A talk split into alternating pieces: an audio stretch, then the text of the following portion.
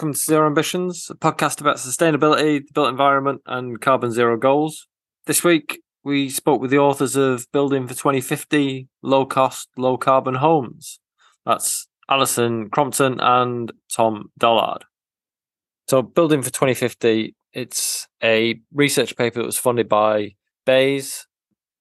The reason why we were particularly interested is because the sentiments that run through it are very sympathetic to the positions that we at Zero Ambitions find ourselves taking all the time. In particular, it echoed the the knowledge that low carbon needn't be massively more expensive than traditional construction. It contained a significant element of user research, so taking in perspectives of designers, suppliers, and the end users of homes. And as regular listeners will be well aware, because we forever bleat on about it, this piece of research put a lot of importance on post occupancy performance analysis, as well as, and this was our favourite bit, the attitudes and behaviours of all the other parties too. Again, the suppliers, the people who live in the homes, how did it affect them on a on an emotional basis, I suppose. Anyway, check the report. It's well worth taking a look at. You don't have to read the whole thing either, as we discuss in the the episode.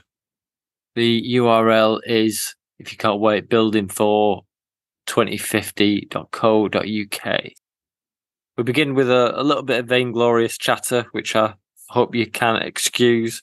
We don't tend to publish praise, but um, we just started recording at the start of the very conversation, and you join us halfway through a sentence, and we go straight into it anyway. It's me, Dan, Jeff, and Alex for this one. Um, yeah, I'll let it play. Oh no, uh, subscribe if you're not already. If you can review, please five stars. Uh, that's what makes the difference. So we are told. As ever, share. If you get something out of listening to us bleat on like this, you probably know someone else who would also enjoy it.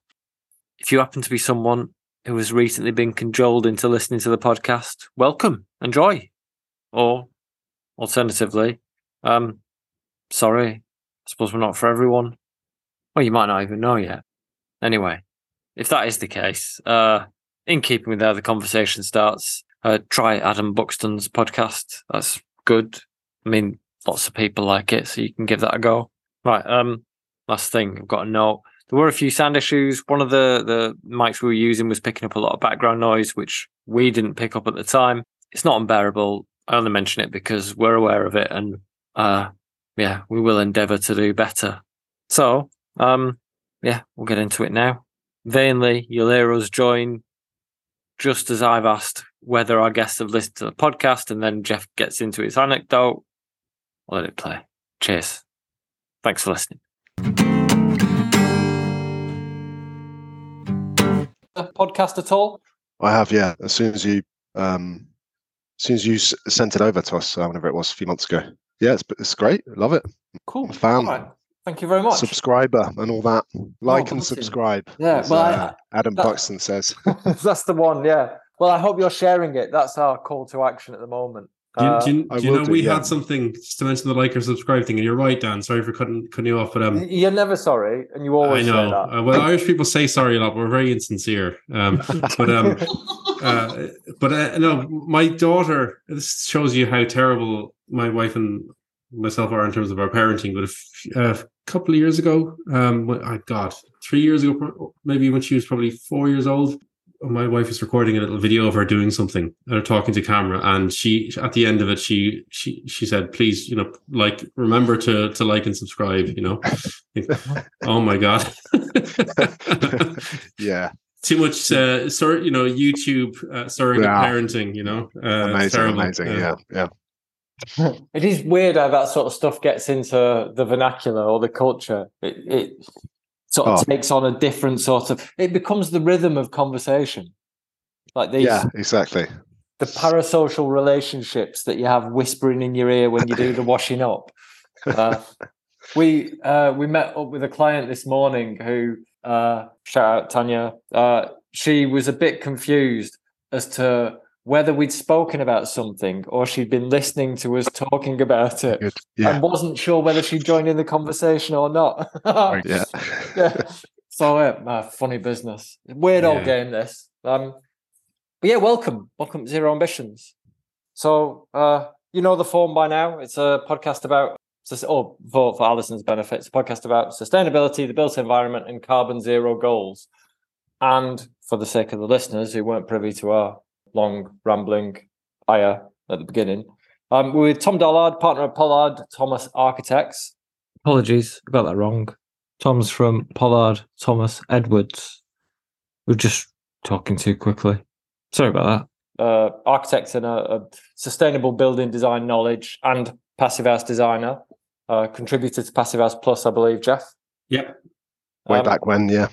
Yeah. Early editions of Passive Back House when we were cool. Yeah. back before you sold out, yeah. yeah. Oh man, yeah. It wasn't worth sticking after the second volume. No. No, it's still And- very good.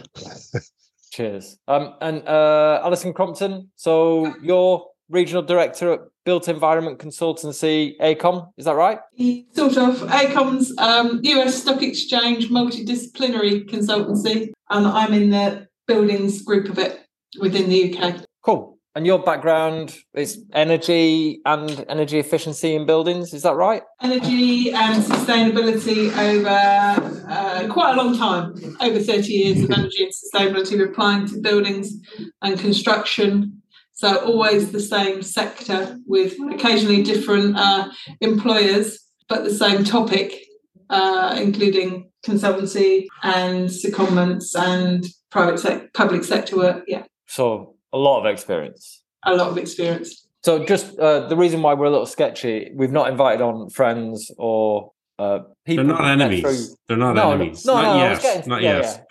yeah. um, so we've invited you on because we wanted to talk. We wanted to talk about this anyway. So like the insidious misconceptions, false myths, and lazy thinking that pervade the sector when it comes to low carbon and low energy building. So I think Jeff. well, in fact, um, I'll cut to the chase. So you guys are the authors of, or the reason why I stumbled across you guys was because you're the authors of uh, Building for 2050, low cost, low carbon homes. This BEIS research paper that it was published in December, was it, or November? Yep. December. December. Cool. So this was something our erstwhile colleague Sarah posted, and it was an article that was addressing how low carbon housing itself is being held back by a false understanding of what it costs. So you guys have spent like five years looking at this. So who better to come on and join us in a rambling conversation? Which I mean, we were we would have led the conversation. I'm going to misquote Jeff here, but like back when we started things, I remember you using the uh, the epithetical phrasing that this sector was dominated by uh, yogurt knitting, mung bean eating hippies, and then we've gone through back. That, that that's back in 2002, and we've learned a lot since then. But then it's come to be sort of I- the passive house and low energy building sector could be characterized by that couple that you watched on Grand Designs who threw lots of money in a, a money pit and then divorced. Um, there is there is that. I, I should say as well, Dan. We're awful hard on the hippies at times as well. I feel like. I mean, I, I I know it's in me to be like that. You know, I have a lot of pent up kind of anger um, and uh, resentment. You know, and begrudgery and all that kind of stuff. Um, but you know, th- th- there's a lot of good work being done by a lot of a lot of uh, uh, a, lot, a lot of pioneering kind of uh, hippies in this space too. So fair play to them. I'm not, you know, I'm not.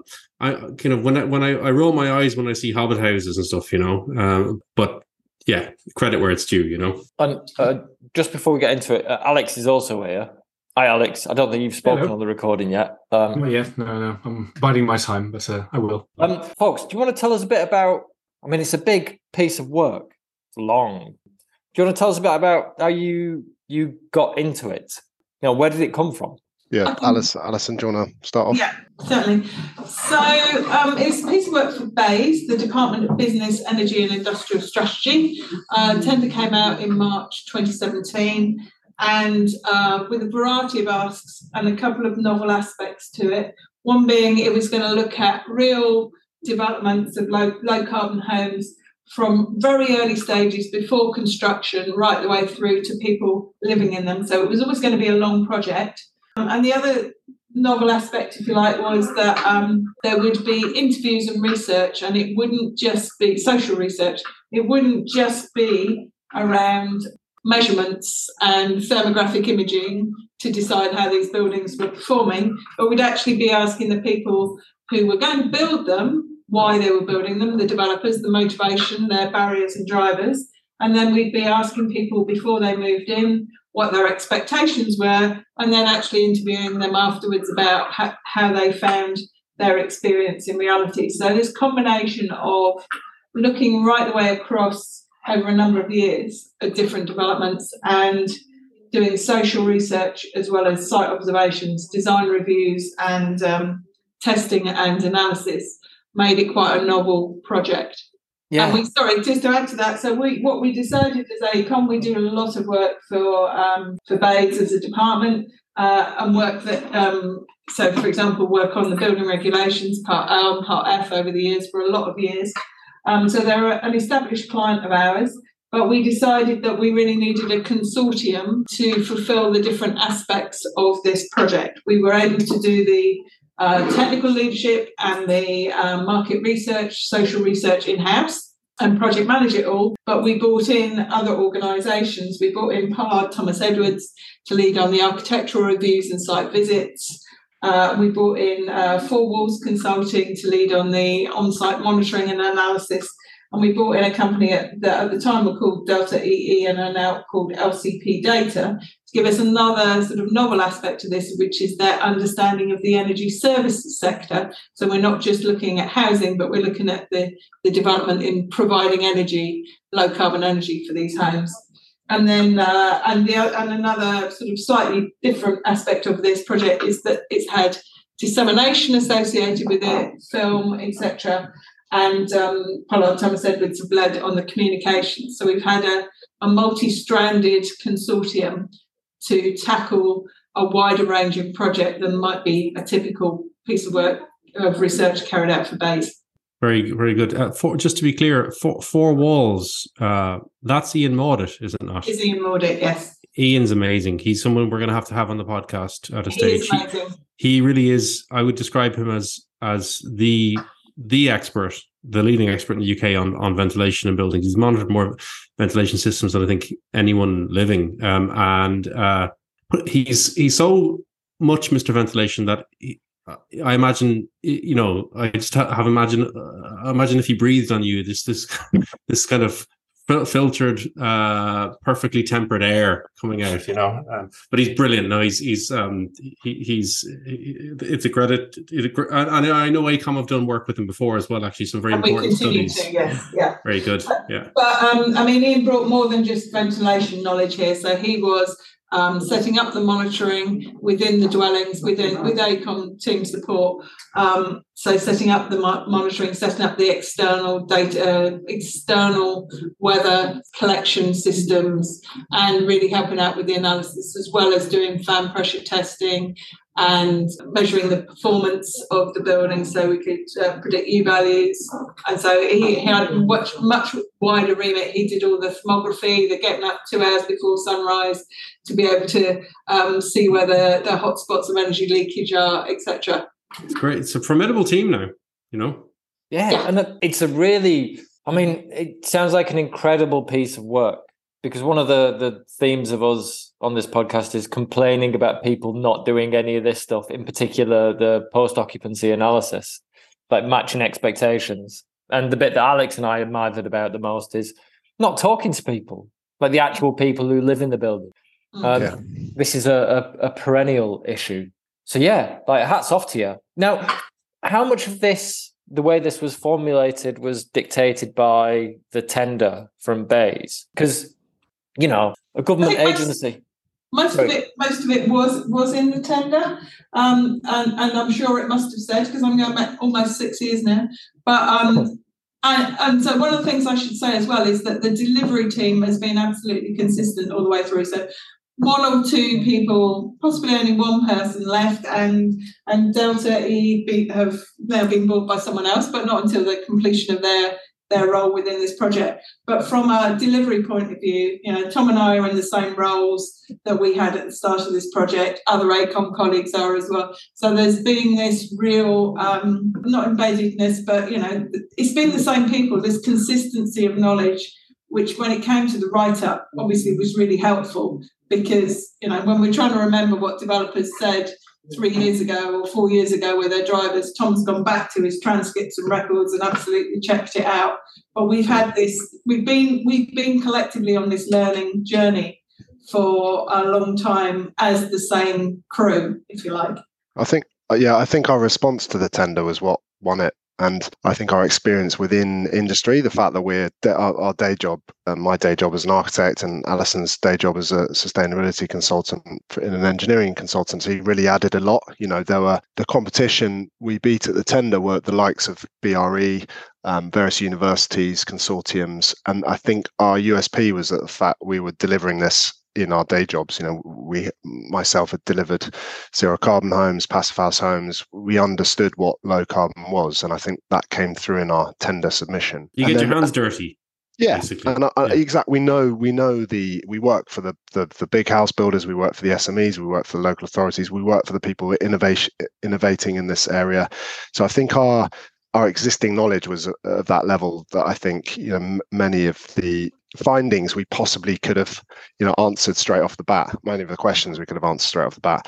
Um, there were some very surprising things we found. I'm sure we'll get on to talk um, about those. But I think the team at the beginning was, I think the advantage was that we had that wide practice and the multidisciplinary aspect, obviously, but the wide um, aspect, and also the innovation in our um, communications was Yes. really important. So we, my team uh, at PT, led by Tim Metcalf, really pushing. Um, I mean, the obvious things, but I mean, uh, six years ago, using video wasn't particularly normal. So we we we've done a number of short films that we've pushed out through social media, resident interviews on film, state you know, built uh, interviewing trades on on film. You know, getting some really lovely footage in in action of of how to install these technologies and what people think of them. And then the resident side as well is you know you touched on that. And from my experience of doing this i've learned so much speaking to residents living in these homes probably more than the hard data you know Yeah. and, and poe at the moment it seems uh, very technical. Um, building performance evaluation poe is you know Mm. the ian mawditts of this world. It's about what what is the energy monitoring.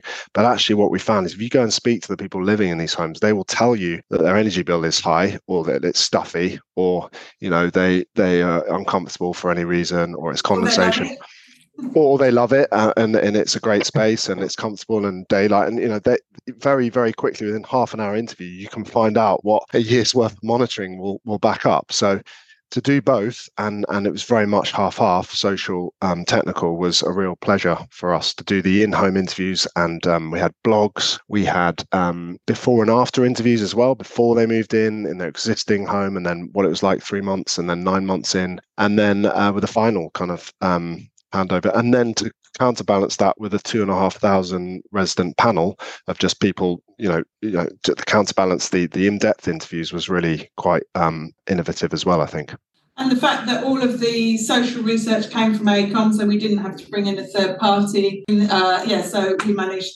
the remote um, 2,500 people uh, consumer interview, etc. That was all able to be provided without having to add more people to our consortium. Hmm. Yeah, the survey yeah I can believe that makes a big difference. So, I mean, did the project stay really? My mind sort of boggles at the idea of sticking with a project for five years like this, a research project. So you're like you're going through from the inception of a development through to it being occupied and actually lived in. And one of the criticisms again that we bleat on about endlessly is like people don't monitor post occupancy, like the Mhm. quality of delivery. I mean, they barely monitor it for a year at the best of Yeah. times in terms of you know like the the liabilities of the the construction industry itself. I But you the guys are sticking around. I mean, the culture is to finish it and and forget about it, isn't it? Move on to the next project, sell the house, move on. That that's the industry uh, endemic culture, and I think that's one of the key findings. Really, is that um, yes, there's a there's an econ- economic barrier, uh, capital cost, um, arguably, and you can you can we can discuss that. There's a there's a financial barrier. There's a, um, a regulations barrier there's a legal barrier and then but really it's a cultural and, and it's a knowledge and skills and awareness barrier that that we found was probably the, the root cause to this. And the culture in the house building industry at the moment is is not to innovate is to just do what you did last time. Um, and that goes right from consultants all the way down to the trades um, who who don't want to innovate. They want to just get the job done quickly um, do the job well enough um, to meet the standards and, and get signed off, but there's no incentive to go beyond and to innovate. And, and I think that's really the systemic problem we have in, in the industry. There's no incentive for developers to go beyond building regs. And so therefore it becomes a maximum, not a minimum. And and we found you know no major house builders were being were building low carbon on at scale throughout this project. So we had to go to sme builders who were innovating and and housing a housing association in one case who were innovating. And schemes that were either grant funded or had other business drivers to push that. So i think that in itself is a huge finding. Um, yeah i mean it's not so, surprised though sorry go ahead it's not surprising, no, possibly, but I think the detail of that is surprising. You know that that um, and you know you picked up you picked up and others have picked up the the cost perception, the false co- cost perception that is endemic in our culture, and I think it is lazy thinking. I, I like that phrase. It's um, but it's it's this culture of um, not wanting it's part of the culture of not wanting to innovate not wanting to make it difficult and wanting to do what you did last time and, and really do the job well, but um, you know, not not not to deliberately build badly to build well, but why would you go better than you're being required to by the brief? Um, so that cultural is more than the cost. The cost we've shown is is a scale depending on complexity, and that in itself is a cultural issue. Like, do we go for net zero on every house and therefore have quite a complex solution with heat pumps and batteries, PVs, relatively high level of engineering to deliver that, or do you scale that back for a more simple fabric first approach that then is ultimately easier to design a home you know not have a home as a power station but have a have a home as a home.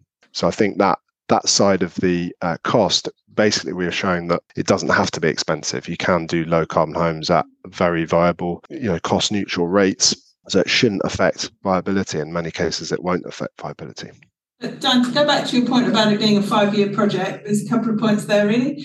It took time to find suitable case studies and find people who were doing low carbon homes. As as um, as Thomas just said, you know, we did try the major house builders. We have got SME builders, but it took time to select the right case studies. There was a much longer list than the ones that have been looked at in detail. We explored the concept of mini case studies to pick up more projects, and in the end, didn't extend the contract for that because it was it wasn't going to comply with government rules of extending a contract if you started varying the scope a bit too much. But it took time to find the case studies, and it I mean a, a, a pretty rigorous selection process, and it took and projects were delayed, and they were partly delayed due to COVID, and they were partly delayed due to things like a shortage of skills on site, uh, which was impacted on by booming markets, etc. So it was uh, one place quite one one of the sites quite difficult to get bricklayers at one point, things like that. So so the projects were delayed a bit by their in some cases complexity or shall we say their novelty, but then also uh, by other factors such as COVID. And then uh, we were intending to monitor them for a whole year afterwards. And even with the five year project, they have not all been monitored for 12 months. Only one of them was monitored for 12 months and in practice monitored for 18 months because we could.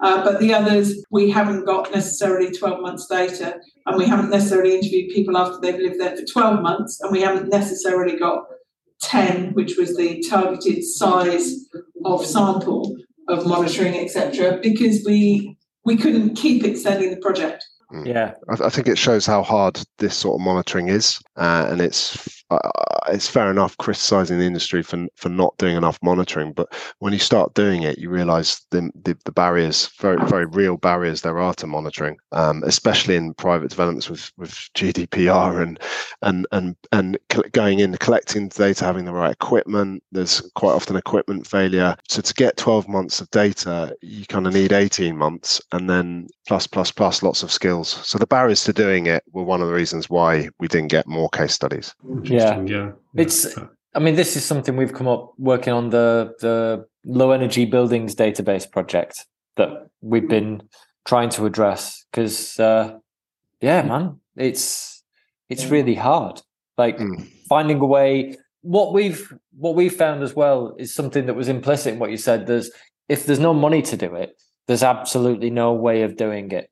So with the best will in the world, GDPR permitting, there are ways around that. But Mm. unless someone's paying for it to happen, in this case, BEIS, like it just drops off a cliff. Agreed. Yeah. And the other issue, like an industry wide one, is the proprietary nature of data. People hoard it and Yeah. they don't share it and they do nought with it. Yeah. It's I must say that that's what irks me that uh, people can put in their, their smart thermostats in their homes and just give away all that data just for the sake of perceived comfort of, of having something that you can control with your, your phone. And yet there are massive barriers to doing this for the good of the actual industry and, and Yeah. learning from it. And that I find is a real problem. Uh, Yeah. it's, it's a cultural problem as well, I think, as, as you were you were mentioning. And, and you know, our, our um, residents were actively engaged. We asked them to provide a monthly diary and things like that. And, you know, to accept that they've got window sensors and um, sensors in their properties. So there's a recruitment process for people as well. So, you know, not everybody is going to say yes to it all. So as, as um, Tom says, it's a challenge. But the one of the benefits from having such a long program um, has been that some of the more complex designs have been further revi- refined by the developers, and we were able to talk to them about how they might be doing things differently uh, if they didn't have grant funding on later schemes, how they might have simplified their um, and commercialised their their designs, and so there was more intel in trends than there would have been if we were stopping once the homes were built. yeah. And the the observe the act of observe uh, the act of observation uh, impacted the measurable results in some sort of Yeah. yeah There, there's a certain amount of that. Yeah, for sure. yeah. They, Like, they actually got feedback from from from their, their clients and and and learned from it. Uh, Yeah. shock horror. Yeah. and, and and feedback from us the the, the consultant team you know we, we sat down with them at many occasions but um after the results came in so to speak and and and i think they found that the developers found that the most useful part of the whole process um, to get these construction site observations back which was my team looking at their design doing a design review getting the details going to the site have have you installed it as the detail what what have you changed? Has, has anything swapped out? So you know the obvious things we'd see flexi duct chucked in. It should be rigid duct. Um, we saw insulation being swapped out. We saw details slightly changing. Um, air tightness targets not being met. We saw bits of thermal bypass. All the sort of standard performance gaps that we've seen in other research projects. We we saw, we witnessed, and we're able to then take them through that and then we, we we put that back into the energy model and we could show them how that affected. So we could show them how how does air tightness going from one to three in or 3.5 in, in one case how does that affect your your energy model?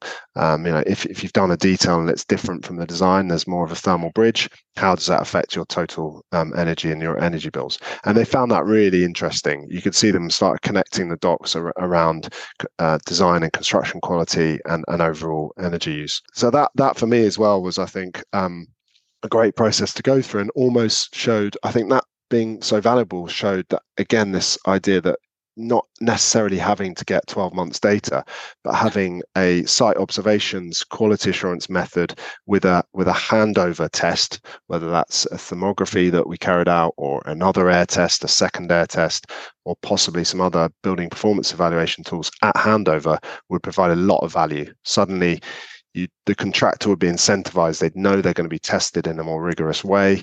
You could have and and that that i'm really positive i think will i'm optimistic that things like the smart htc that was that um, the heat transfer coefficient we're starting to see become a bit cheaper to do. Um, you know you can get it done for a few hundred pounds now instead of thousands um, that will start to change industry. As soon as there's a test for developers and contractors to meet, they will they will meet that. Whereas at the moment, there's no test. There's there's nothing apart from a theoretical SAP model and, and an air test. So th- th- this is the crux of the problem. As soon as we get a cheap way of testing homes um, in in in performance in use, then then we will have solved or hopefully have solved a lot of these issues. Yeah. Smart, H- Smart HTC is another uh, um, the crowd behind that. Build Test Solutions, I think, um, or another organization that we have to have on. Uh, this is mm. a, a yeah. Luke Smith was at the launch last night. Yeah, I was speaking to him a lot um, from BTS. Yeah. yeah, yeah. So they're one of many. They're, they're well, not one of many. There's one, one of a handful um, uh, through the SMETER project, the BEIS SMETER project, who have a solution for Smart HTC, um, which is a much very very uh, quickly it's it's a much simplified method of the co-heat test. So you can do it very rapid co-heat test um, with various techniques uh, kind of works out what your actual heating demand is for the for for, for the building. And they, don't they have yeah. a way of devising um, separating ventilation heat losses from infiltration as well? Yeah it de- yeah it depends on what you measure and the more data the better. But they can do it on um, uh, a postcode um, internal temperature um, and energy bills basically for six weeks. So you, you can do it that, or you can do a, um, a an overnight mini co-heat test. There's various methods, but it will give you a fairly objective um, HTC, which is what what we're trying to heat loss coefficient is what we're trying to get. Yeah. I think there were a couple of things that are worth picking up there, Tom. One is that we made it sound like all the building or the construction practices were terrible, and that's not fair. Um, and a lot of people think that site teams will struggle to do anything innovative, and that wasn't our experience. People were, they might struggle a little bit to know what to do, but they were up for it. There wasn't a big resistance, I didn't think, from the site teams from the interviews, although they were building something novel. I don't think they were anti doing that. And, and one thing we saw, which was a really good example, was one of the developers saying, "We know we're asking you to put in a an innovative heating system to their MEP contractor and saying, look, guys, we're all in this together. We are not going contractual on you. We want a successful scheme. So we are, you know, there'll be some bumps in the road here, but we want to work with you. And um, that cooperation was exemplary and really helped rather than saying, well, you know, we're going to use you on this project and we don't care if you lose a load of money, we'll just pick a different contractor next time. You know, mm. definitely it was the, the antithesis of that. Mm. And it had a good outcome as a result in terms of working together to work through something that's new. Yeah, so this is one of the things that's coming out of other conversations we're having. So in the the day to day work that we're doing about retrofit in particular, but any sort of frontier space in construction which you could easily class this, is that uh, collaboration is essential because yeah. everyone's got to learn from everyone. And in a, a relatively siloed industry, because as much as everyone has to work together, you know, you've got different phases and waves, waves, teams of people, contractors come in, often from different companies. They sort of might know know one another to an extent, but they might not be working together. They might be in conflict. I mean, I've worked on site myself uh, getting pissed off about the the last group of lads not finishing up in time. So you're held up. So you're stuck on site, kicking your heels. You might be anyway. I won't get into bitching about the the past. Um, hmm. but in these spaces where there is an innovation element, like folks seem to start enjoying it because they get to use the brains a bit. They feel engaged. They feel like there's a bit more value to the to their input in the project. They're not just doing the same thing again which is counterintuitive again to my experience of the construction industry a lot, where people just want to do the same thing again, which I suppose is why you couldn't find the the innovation in the large developers mm. because it's a highly productized business model there. Mm. Um, one of the things I found really interesting reading this was the barriers to low carbon building, or like the, the buyers of low carbon buildings, or the residents, the homeowners the barriers that they perceived. Because I think you list, list them. Uh, I can't remember if it's in the the executive summary, but it was in the main report hmm. where there's a few stood out because they feel applicable to the industry as a whole. Certainly, the large scale industry. Now, more than sixty percent of residents and potential residents cited cost as a main barrier. a lack of availability of low carbon homes where people want to live, a lack of awareness of low carbon homes. Uh, it's not easy to identify their homes or their features when buying or renting. Concerns about performance, reliability, and maintenance of the technologies used, the appearance of technologies and how much space they might take up, and fear of snagging issues and completion date slippage. And to be fair, you could level all of those critiques at the existing domestic sector meeting large scale house builder industry. You know, there's there's some standout folks, shout out Robbie at Drez who are doing different things at all different price points in the market. But like, man, I looked at new houses when I was moving house recently, and uh, you're going to get a better quality insulation, right enough. But mm-hmm. uh, what else are you going to have to compromise on?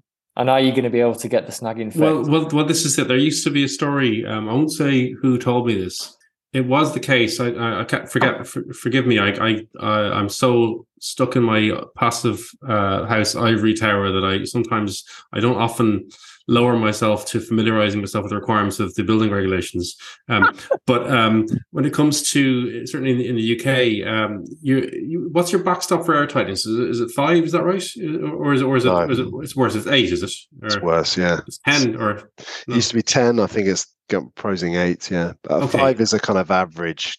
But and five once you, once you go once yeah. you go below five, you have to do mechanical ventilation. Isn't that right? Um, Below three, I think, is MEV or MVHR. Yeah, I think you're still okay on intermittent extract fans um, if uh, if you're at five. Well, what I what I yeah. what I'd been told by somebody who would know a consultant in the space is that uh, about these projects where the in the UK where the house builders were deliberately get, getting well they, they, were consistently getting results just north of the stop the backstop for um for uh, where you were, I guess, would be 3.01, um, where you're required to put in mechanical ventilation. And how do you do that? You you can't plan to get there. It was described to me as this this Stanley knife approach to air tightness, whereby you get you do good levels, do good good workmanship from an air tightness perspective, get a result of whatever it is, two or two and a half, um, and then during the test, you you get allowed to go around um, and maybe slash a hole just big enough in the roof membrane to get you, you know, to, to, to increase the leakage rate so that you don't have to put mechanical ventilation in. Uh, shocking kind of stuff, and you, you, you know the consequences of that from a um, a, a, uh, a building physics perspective you'd be very worried about. But uh, anyway, I, I, shouldn't be talking about the bad things, you know, too much. The, the, the, the, it's um, it's positive if you're seeing that there's an appetite for change there uh, in the industry, you know, uh, at least at a pr- practitioner level, um, and that if it, you know, if it's just market, is it like what's conspiring against that? Is it is it just market forces? Is it just um, uh, is it is it is ignorance part of it, or in lack of education in this regard, or is it is it is it that you know uh, people that, that it's that it's so price sensitive or it's been so price sensitive uh, uh, you know, up until uh, like who knows what will happen now with with, uh, with the, the, way the housing market is, is, is heading at the moment with prices coming down. Um, but is it so price sensitive that people are just building to the bare minimum minimum of building regulations and and punters aren't in a position to be able to to to, to choose what they want? I think it depends how forward looking they are. And whether they say, well, it, it's evident that we're going to have to change. We know we're going to have to deliver better performance let's start building with off-site manufactured panels. That's going to give me a better U value. You know, let's let's let's get a USP of being a low carbon home. So it, it really depends. I think it comes it, it comes from two places. It comes from planners, and we see this uh, ever such a lot in London with the London Plan, um, which is not individual houses but will be apartment blocks and um, regeneration schemes, etc. So that's really pushed energy performance because every home has to be net zero carbon and you pay carbon offsets if not, if it's of this scale to be referred to the London Mayor. We see it in other um, in other local authorities as well, maybe Exeter and places like that, that are, are, are Bristol that are taking an initiative and setting requirements in planning, or it's down to the developer. And if, if the developer is a social landlord, the, the one in our case had a real desire and interest in innovation, but also concerned around fuel poverty. And that some of their residents were saying, We can't believe we've got low carbon homes. We thought it was only for rich people. You know, how amazing that we're being offered social housing that should have good air quality and uh, be comfortable, uh, etc. You know, we, we can't quite believe this. This is this is amazing. We didn't feel entitled to this, which is a which is uh, a sad thing to hear. But um, you know, so they would, if you take the consequences of they didn't feel entitled to it, or it's the developer saying this is a niche market, I need to get on it, or it's going to happen anyway. Let me learn now. Let me bring other partners in now. Let's let's have an offer because it's not going away. Well, it, what you're saying there is not surprising at all. I mean, one of the the key features of low carbon building, often one of the emergent properties of it is often comfort of a degree that you don't get if it's well insulated and it's got sufficient levels of air tightness and ventilation. You don't have the same problems that you have elsewhere either mold or leaky buildings. And culturally this is something we don't feel entitled to. Like the mm-hmm. two examples i used earlier about the the hippies and grand designs both of those archetypes they exist in a position of privilege like they ain't working class people. Working class people didn't have the time to be either, really. Mm. So you yeah, you're you're raising expectations for people. And I find that an interesting thing because in the the behavioral parts, which obviously being UX person, that's what I looked at, like the end user.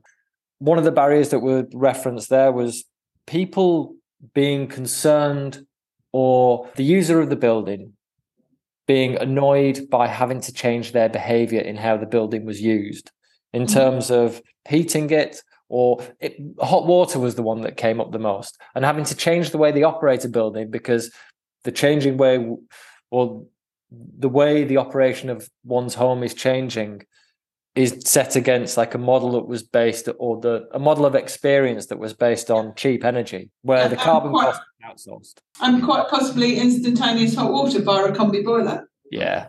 Man that is going to be the hardest thing to give up. I struggle with that idea. Hmm.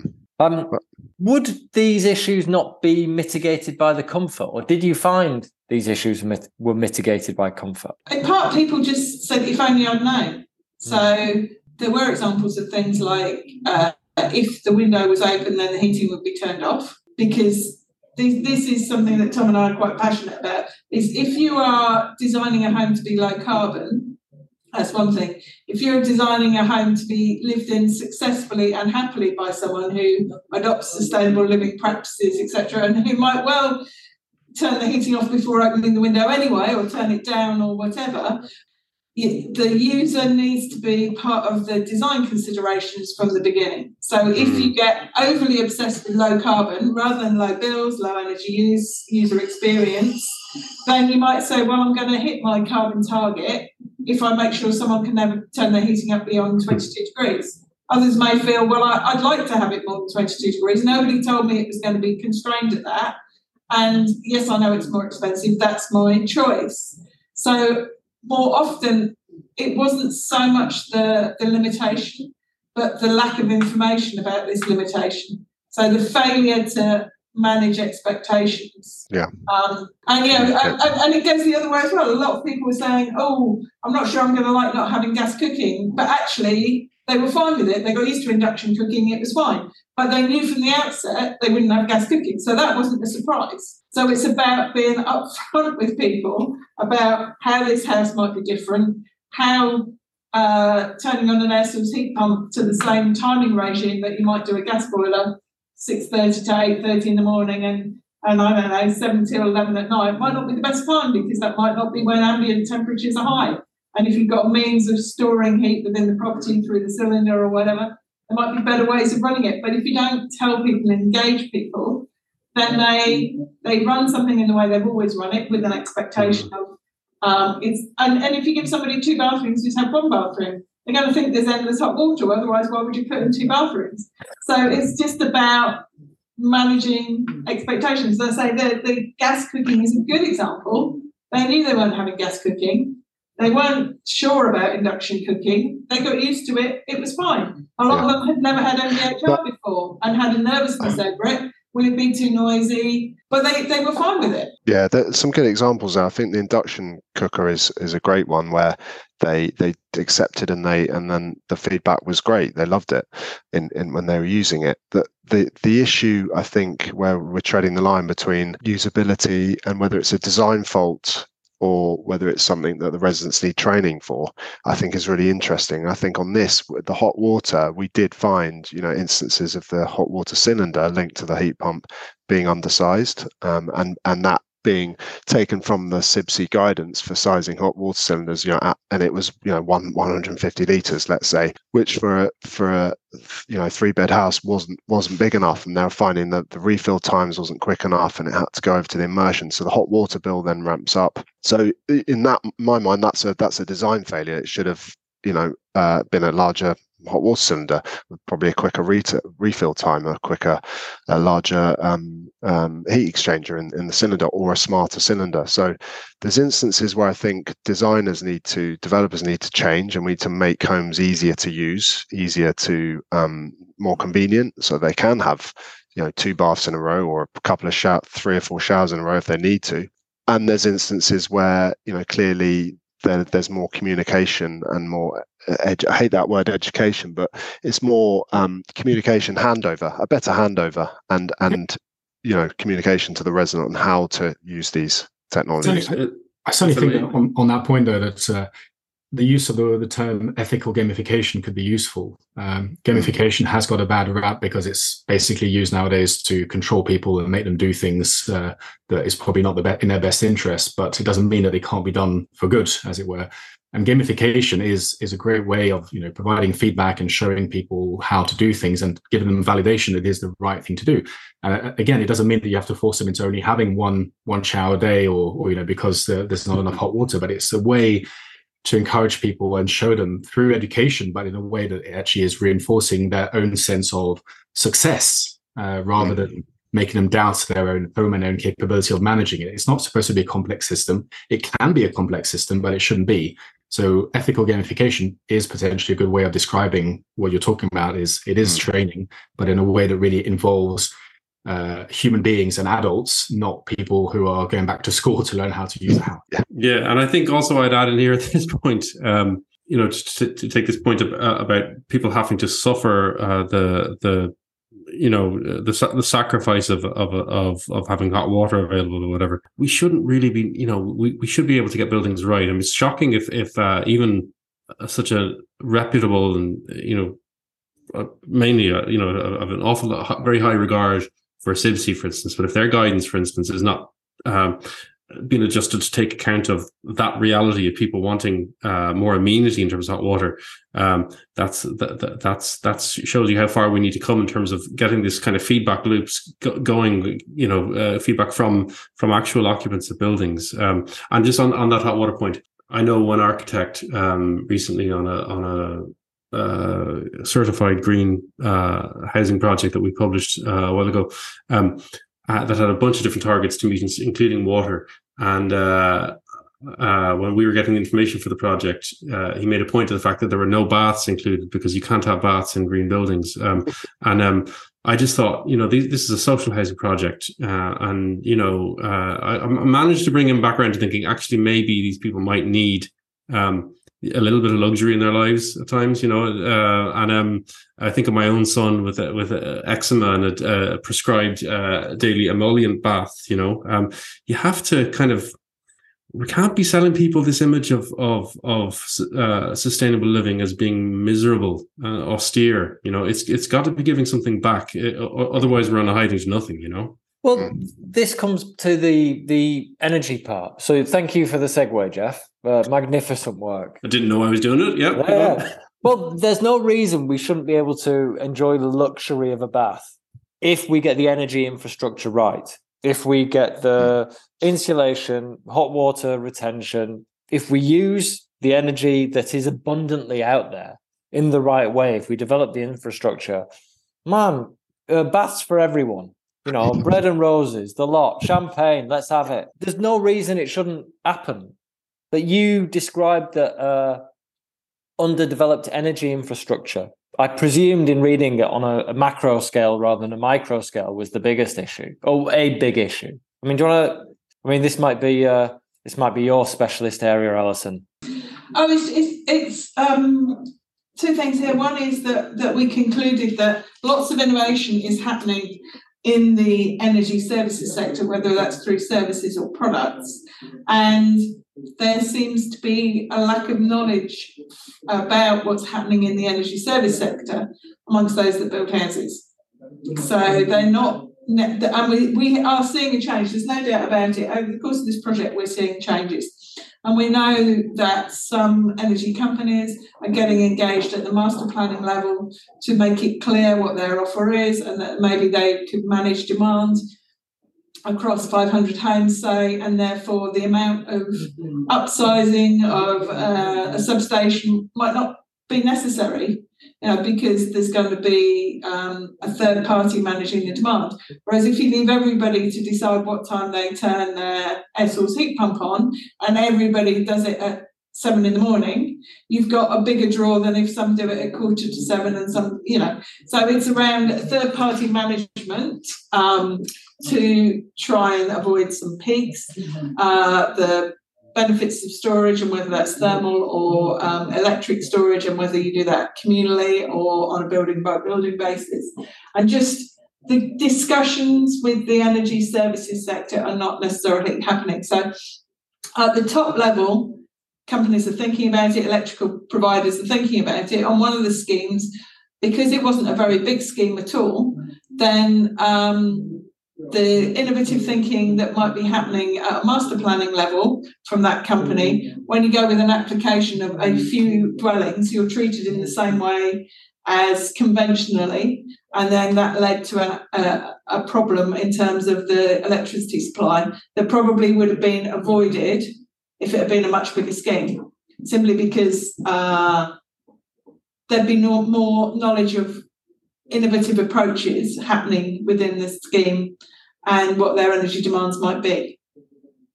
To, it's all to do with their phasing, and they ended up with two phase electricity, um, and uh, which which will be which is something which actually enabled them to have an EV supply, but is actually another consideration.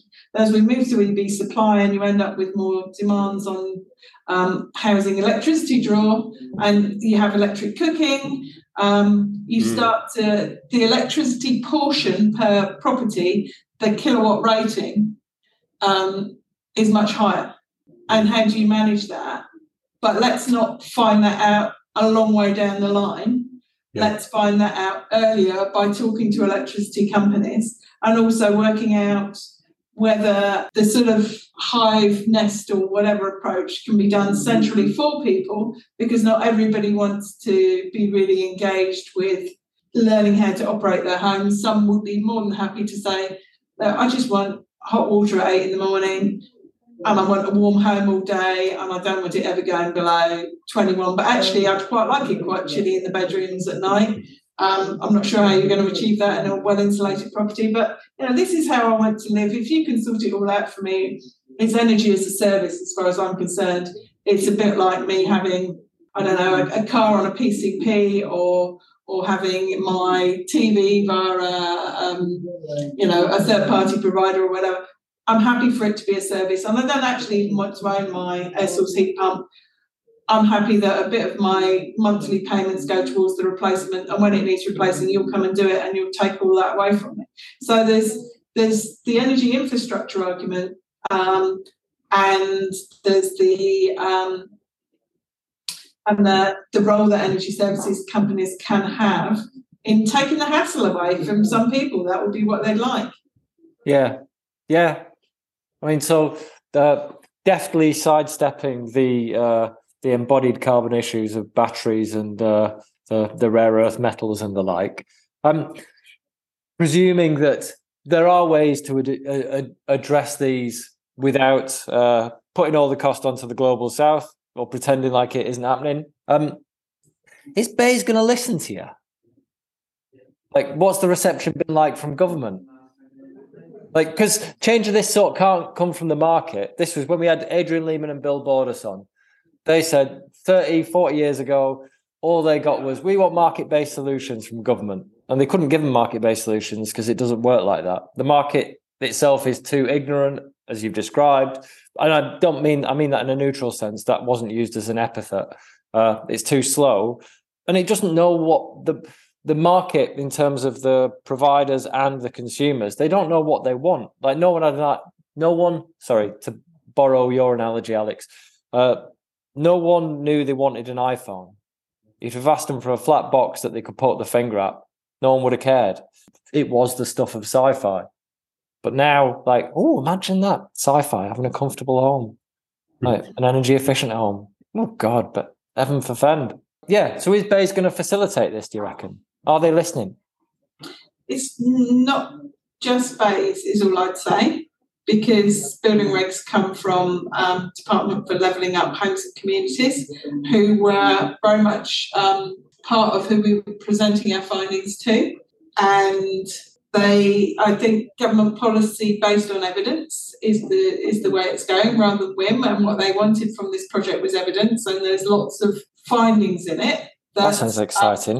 Uh, sorry. That sounds exciting. A government looking at evidence in this day and age. We've moved on from Gove's decrying of experts. Well, he's the Secretary of State, isn't he, for levelling up? Um, yeah, so maybe he's had an about turn in that regard. Put it put, to put it another way, uh, Alison, do you think, uh, based on on the findings of this report, do you think um, uh, that policymakers, if if what if what is required um, is uh, to to raise the bar higher in terms of of you know minimum standards and their building regulations, for instance. Do you think policymakers can be confident um, that that will be better received than they might have anticipated? That the industry will be able to to adjust, and that the industry will kind of um, you know uh, will be able to deliver.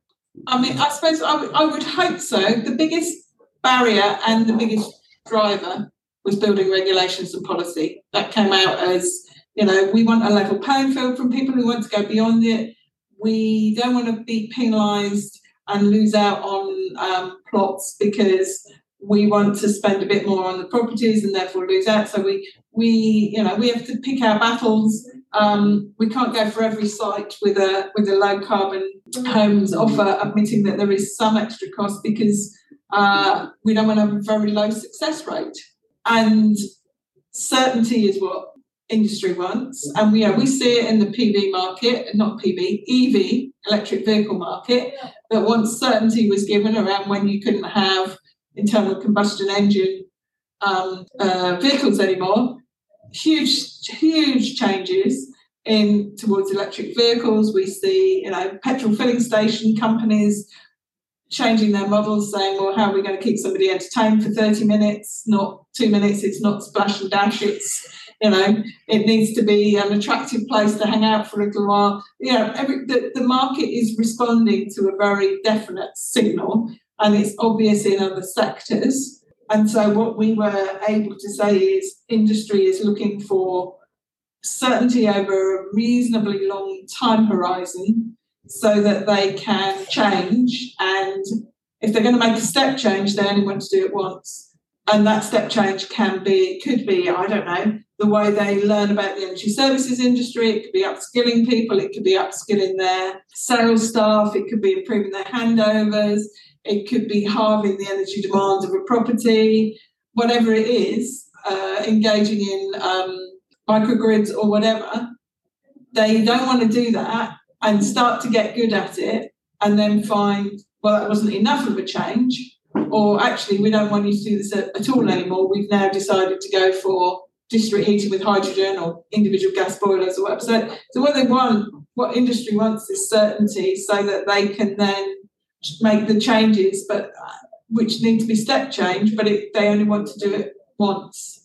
And I hope that we conveyed that quite strongly that it wasn't us saying it as researchers, it was industry saying we need some certainty and we need some certainty over a relatively long period of time so that we can upskill and invest and bring our supply chain with us. I think they've um I think they have listened. Um and I think they ask for evidence to to inform policy. and, and we're now seeing the future home standard in in the UK come forward for consultation in in the spring. Uh, you know that's set for 2025. So I think that's in place, and and the recent net zero review by Chris Skidmore has confirmed that and has called for you know that to to to happen and for all consultation to happen as soon as possible. So that's going ahead in the spring, and then it's also uh, Skidmore Reviews also asked for a net zero performance certificate as well beyond that. So they're they're calling to go beyond the future home standard, uh, and then the detail of that. Um, apart from looking at more accurate EPCs, they're looking at you know 2030 and 2035 beyond the future home standard. So I think I think they are listening to that. And then Alison's right. So DLUC will take forward Part L, and and BEIS BEIS look at SAP. So I think they they have you know have got a new SAP coming out, SAP 11, um, that should be addressing some of the concerns that we found on this project on on SAP. And then I think so. I think in terms of the evidence that we've produced now, useful. I think it gives government confidence that industry can has already started rolling these out at a small scale, you know, a scale of 50 homes, and even without regulation you know even without incentives there's this is happening at a small scale. So i think it shows that this is happening. It provides evidence that it's that is cost viable. Um, and really that there's less and less reason not to uh, regulate for this. So i think i think we're encouraged so far by what we've seen in the recent skidmore review net zero review um, and and the future homes standard being slated for 2025 so And, and, lots of you know, positive stuff. some of the interviews that were being done, they were being done before Part L 2021 came out, and they were all, all each one was an all electric scheme before there was even the carbon uh, factor benefit within Part L 2021 of being an all electric scheme. Yeah, I mean, very simply, this is these are four case studies that meet the future home standard there or thereabouts. They're all electric schemes.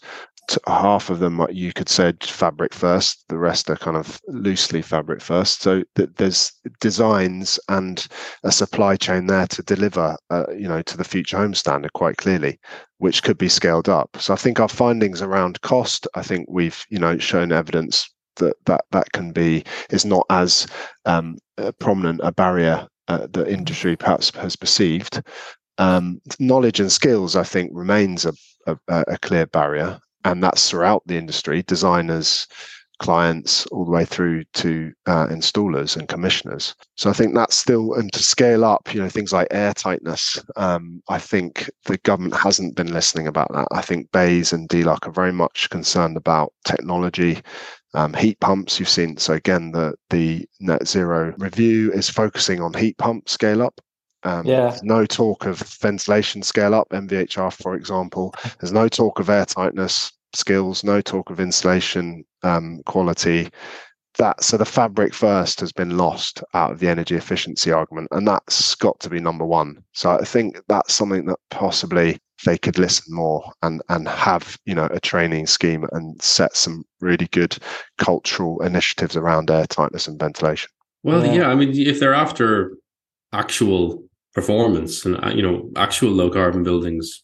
they kind of need to, right? You know, um, Yeah. We can't we can't be thinking about sil- silver bullet approaches. We need those technologies, but we need to find a way to to take as much demand off the grid as we can to enable them to be able to deliver and perform well. You know, um, exactly. And to be cheaper bill you know, reasonable bills you know that you, you can't have that without uh, energy efficient fabric.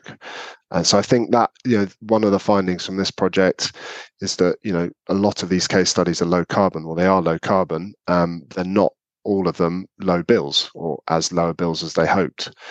And that shows the issues of what happens when you add a heat pump to a fairly standard fabric um, and design without really battening down on air tightness and, and thermal bridging you get you know relatively uh, expensive heating. So i think they've seen that and i think that is starting to click in industry and people are understanding that actually it shouldn't be about carbon anymore. We shouldn't be talking about operational energy in carbon terms. That should be an infrastructure and national challenge. On the Mm. home it should be energy efficiency energy and bills and comfort should be the indicators that we should be designing for and obviously then it's resident centered at, at the you know we should be focusing on what is best for the resident number one um, what is best for the resident it's a comfortable low um, bills home um, that works on you know all the other design parameters such as daylighting, security, health and well-being parameters. Sounds very logical. Yeah.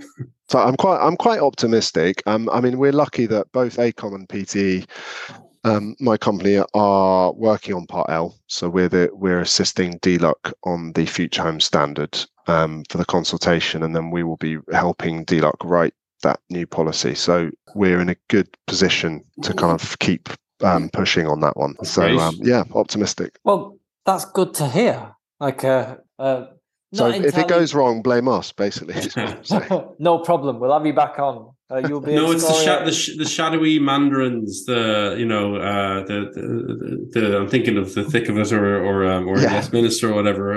Um, who run who are going to run rings around you. That's that's who we'll we'll really blame. Yeah. Yeah, we'll get Jeff to compose a, a repulsive uh, column in the magazine in a sort of Clarkson Meghan style. Yeah, on the, on the failings Macy. on the failings of the Future Home Standard. Yeah, yeah, fair enough. Yeah. um, right. So, seeing we're coming up on time, who needs to read this, and which bits do they need to read because it is long? Mm, good point. Um, well, we we had the the the second slightly more informal launch last night at our offices, and we had Lynne Sullivan, the chair of Good Homes Alliance, um, respond to our report. And you know, she said this should be mandatory reading for anybody involved in the house building industry, whether designers, um, uh, consultants, or even uh, commissioners and installers. So I think there are bits relevant for for each discipline and e- each whatever part of the process you play. So I'd encourage everybody to have a look at the, um, website. We've got an executive summary there, full page with some diagrams. That that's the first place to start, and we've got some films there. The f- the first film was only five minutes or so. That explains the project, and then go to the exec summary and see how relevant you think it is. And then, um, you know, the case studies. I'd start with the case studies. Look at how they've been designed. Look at some of the performance metrics, and then it's really going to depend on what you're interested in. Are you interested in ventilation or or um, fabric or design or construction? Um, there's sections on on each one of those. So yeah, mainly it's the the the, the industry. Uh, you know, that it's an industry focused report. Um, there's a lot there for policymakers, but it's more kind of hidden. It's really more about what can industry do. Yeah, I think for if there are any journalists listening as well, the table seven that gives you all the key findings. That you could Yeah. generate some easy copy out of that. Like fill your Yeah. books. Yeah, as has been done by I think Building Magazine has done a, and a few others have done a, an easy article, um, picking up on some of the things that we didn't really consider were that important, like the cost. But I get, you know, in retrospect, cost is obviously a key barrier. So, Alison, I don't know if you've got any feelings on who should be reading this. I think it should be mandatory for everybody in the industry, but maybe I'm biased. Um, I, I think one of its one of the interesting aspects is the, the user feedback because you don't normally get it. We started off saying that at the beginning, didn't we? So, Mm. so reading what people said, um, albeit this is only a snapshot of what they said, is quite helpful to to do what we really what we are all passionate about, which is we want low carbon homes, but actually, as we keep saying, we want the designer at the beginning not to to be obsessed with a number relating to carbon such that they forget about the utilization of it, the usability of it, the, the fact that people still actually want some storage space in their home, they don't want it all filled with kit or whatever. Mm. And so by reading some of the resident comments, we hope that what we're trying to um, promote is people think about the occupant from the first point, not a carbon target, not a grant for innovation funding and how to squeeze the most out of this, not what makes an interesting research project um, to test some innovation, innovative low carbon technologies, but what makes a good home for someone to live in that they can understand, that can perform as the designer intends. And the other, the other kind of takeaway I think is that um, people have an idea. It's the same with district heating actually. In district heating, everyone thought, well, the network loses 10%. The network doesn't lose 10%. The network loses a certain watts per metre length of pipework. And as the overall demand comes down and down, it's not a percentage, it's it's an absolute, and that absolute becomes a more significant absolute. And it's the same with low ho- low carbon homes. If you've got fairly high air change rate and you've got um, fairly poorly performing walls, leaving out, not addressing the thermal bridging um, in front of the patio door doesn't make that much difference. If you've got a really well insulated property um, and you don't seal around the surfaces, people are going to notice the draft.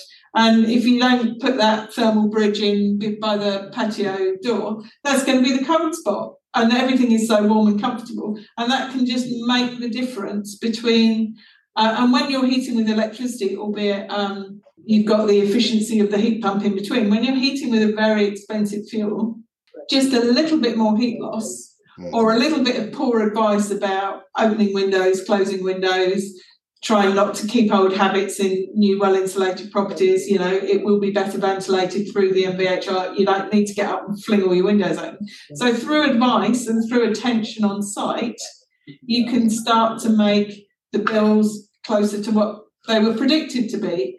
And actually, if you like, a bit of sloppiness, which wasn't that significant before, whether that's sloppiness in handover or site practices or even design coordination about the length of ductwork from your MVHR units mm. to the supply and extract.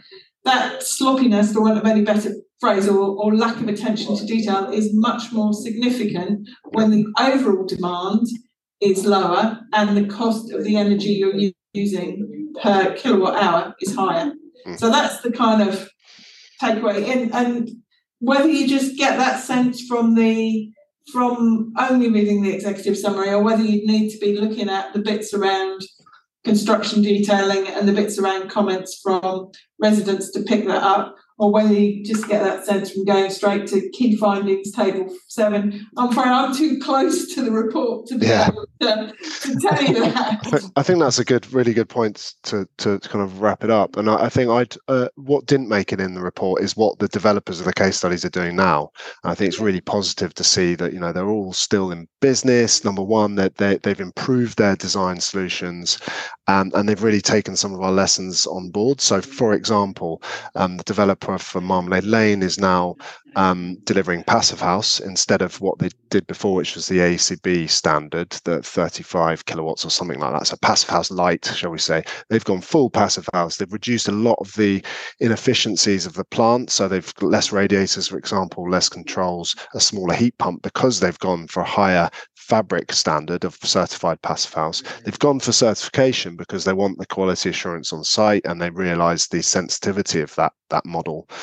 Um, so that's one example. Another example, the developer on on on the Tallaght Road site, major developer, is now looking at that system, that ambient loop in, in in new sites. So they've seen the benefit of using that ambient loop, and they've also taken the criticism of the fabric design that they hadn't coordinated it as well with the services.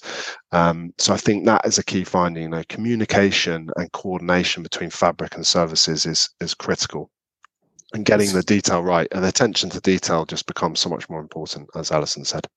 It's great. I mean it's it, there's reasons for optimism here you know and i think i think the, the, takeaway that that I, I, get from from from from talking to you today and that make, that I, I think you're you're getting at is that uh, there's nothing to be scared of here. You know the industry can uh, if if people can shake themselves out of their inertia, uh, the the the, uh, the industry can engage with this stuff and can kind of approach uh, how how buildings are built in a designed and constructed in a different way, um, uh, more open kind of way, uh, and um, and uh, and benefit from it from that and start start feeling you know the whole industry can start feeling you know a lot better about itself in terms of the, of, of its role you know?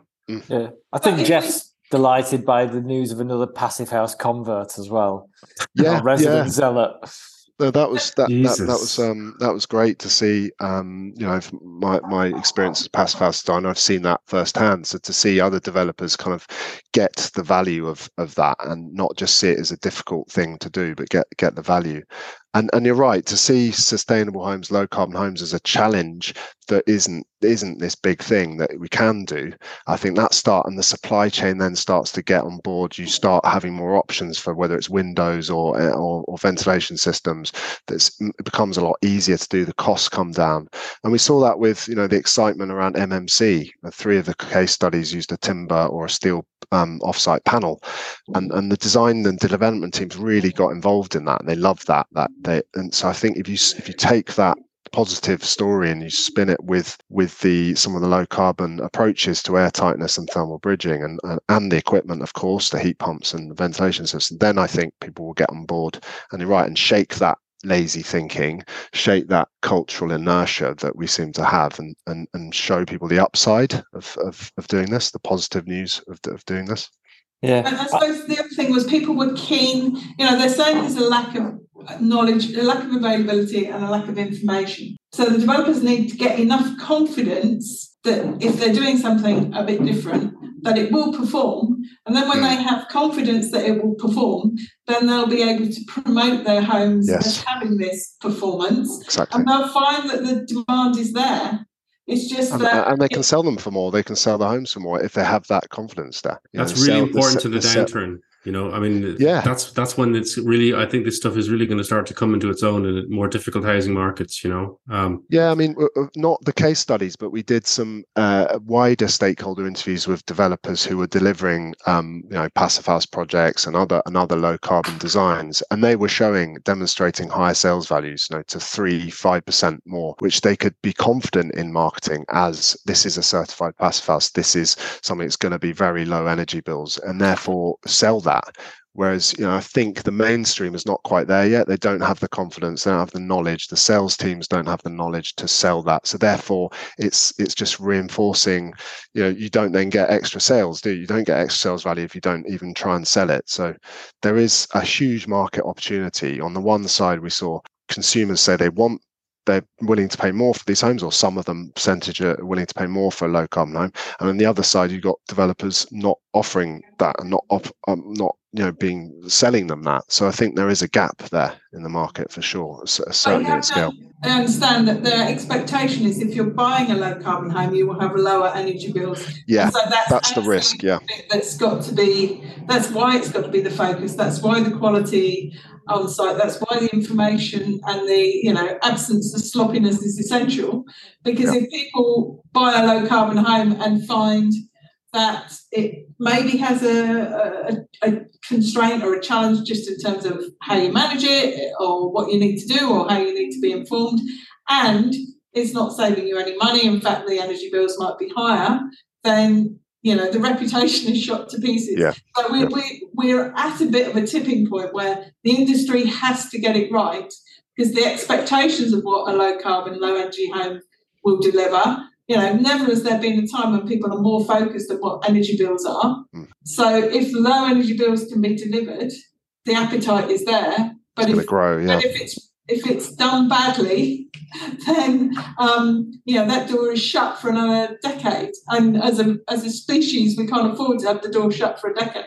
But there's also a lot of lessons that do apply, and again, they're probably not teased out as clearly as they could be, apply to the retrofit market. And it's around managing expectations and quality of workmanship and quality of handover. And all of that is translatable to the 21 million homes that need need refurbishment. Yeah, I saw that raging last night on heat pump Twitter or heating Twitter, where such such a thing does exist. I I just had a few follows, but like after the was it Centrica or British Gas announced that they're they're wading into the market, and they just met so much shade because like it's complex, and you know a supplier or provider like that is gonna uh, productize it, systematize it, so it's not going to accommodate user needs or the idiosyncrasies of every single bloody installation. Um, ah, all right. Anything anyone wants to add? Because I can see we're we're fairly long uh, on time now. Anything that you you wanted to get across that we haven't had a chance to to throw in? Just the value, the value of doing the research, and I, and I guess almost a plea to people to take part in it. Um, And I don't mean just occupants, but I mean I mean developers. You know, as as Tom said, they gained a lot from it, Mm. and the sort of sense of oh, but do we want to wash our dirty laundry in public if it's not the best success ever? Well, actually, what you learn from having Ian Mawditt on your project, what you learn from having thermal imaging and Tom's team going around looking at construction details is immensely valuable. So, kind of, I guess we're saying don't fear somebody looking at what you're doing, embrace it because ultimately the, the benefits will be there in what you learn by participating. Yeah, well, on another project, a messaging project around the same sort of sphere, through the research that we were doing, we found out that the, the guys who'd undertaken low carbon learning at best, the outcome for the business was if my guys understand how win, uh, why windows are leaky uh, and how it affects stuff, we get fewer leaky windows. So the, the the all of the projects less snagging saves time. Mm. Get it right first time, or as close as you can. All right. Um. Well, in that case, I'll wrap up. I just wanted to add uh, something we didn't touch on uh, in the conversation. Was this project was based on England and Wales, excluding Northern Ireland and Scotland. Yeah. However, it's absolutely relevant to them and further afield because the paradigm is much the same everywhere in the world. Yep. Uh, and this is particularly apposite following for Scotland, uh, following Patrick Harvie's Passive House announcement, or equivalent, obviously, uh, the other week. Um, so do more research, Yes, please. Yeah. not just you, everyone, and Yeah. make it open source as well. Yeah. Yeah. I mean that that was a finding that we need uh, an open source hub of learning, and we have had the zero carbon hub, for example. I know Wales are now going to do a zero carbon hub, so we've got the future homes hub. So I guess it remains to be seen how how important that is. But but is there a way we can pull together all these private BPE studies that are happening, post occupancy evaluation, ver, ver, various consultants, various companies are doing? Can we pile it into an open source website Yes, that we could share? And, and and chat about Well, what's the- best. we can. Jeff is in the middle of kickstarting that project again. Uh, the low energy building the database. energy building database. I was hoping you were going to say that, yeah, because that's a great database, a really good resource. And and let's talk to the Building Performance Network and Good Homes Alliance. They've got a lot of data, so we can combine forces. And I know the UK Green Building Council are running this net zero um, standard, and they've collected collected a lot of studies. So if we can pull them together, I feel that would break down the barrier Yeah. for knowledge and skills at consultancy level and Yeah. installer level. Yeah, For, for sure, yeah. I'll try not to be protective and try and try and um uh be generous and, and work together where we can, you know, with this Yeah. stuff. most definitely. All right. Well, thank you so much for your time today. Um, it's been Pleasure. a pleasure meeting you both. All right. Well, I'm sure we'll carry on the conversation at other points elsewhere. But uh, yeah, cheers. Right? Thanks yeah. a million, yeah. Thank you. Thanks. Bye. Cool. And everyone else, thanks for listening. Uh, and join the AECB, join ACAN, subscribe Passive House Plus, advertise if you can, subscribe, review. What are the other things? Oh, it don't matter. All right. Cheers. Bye.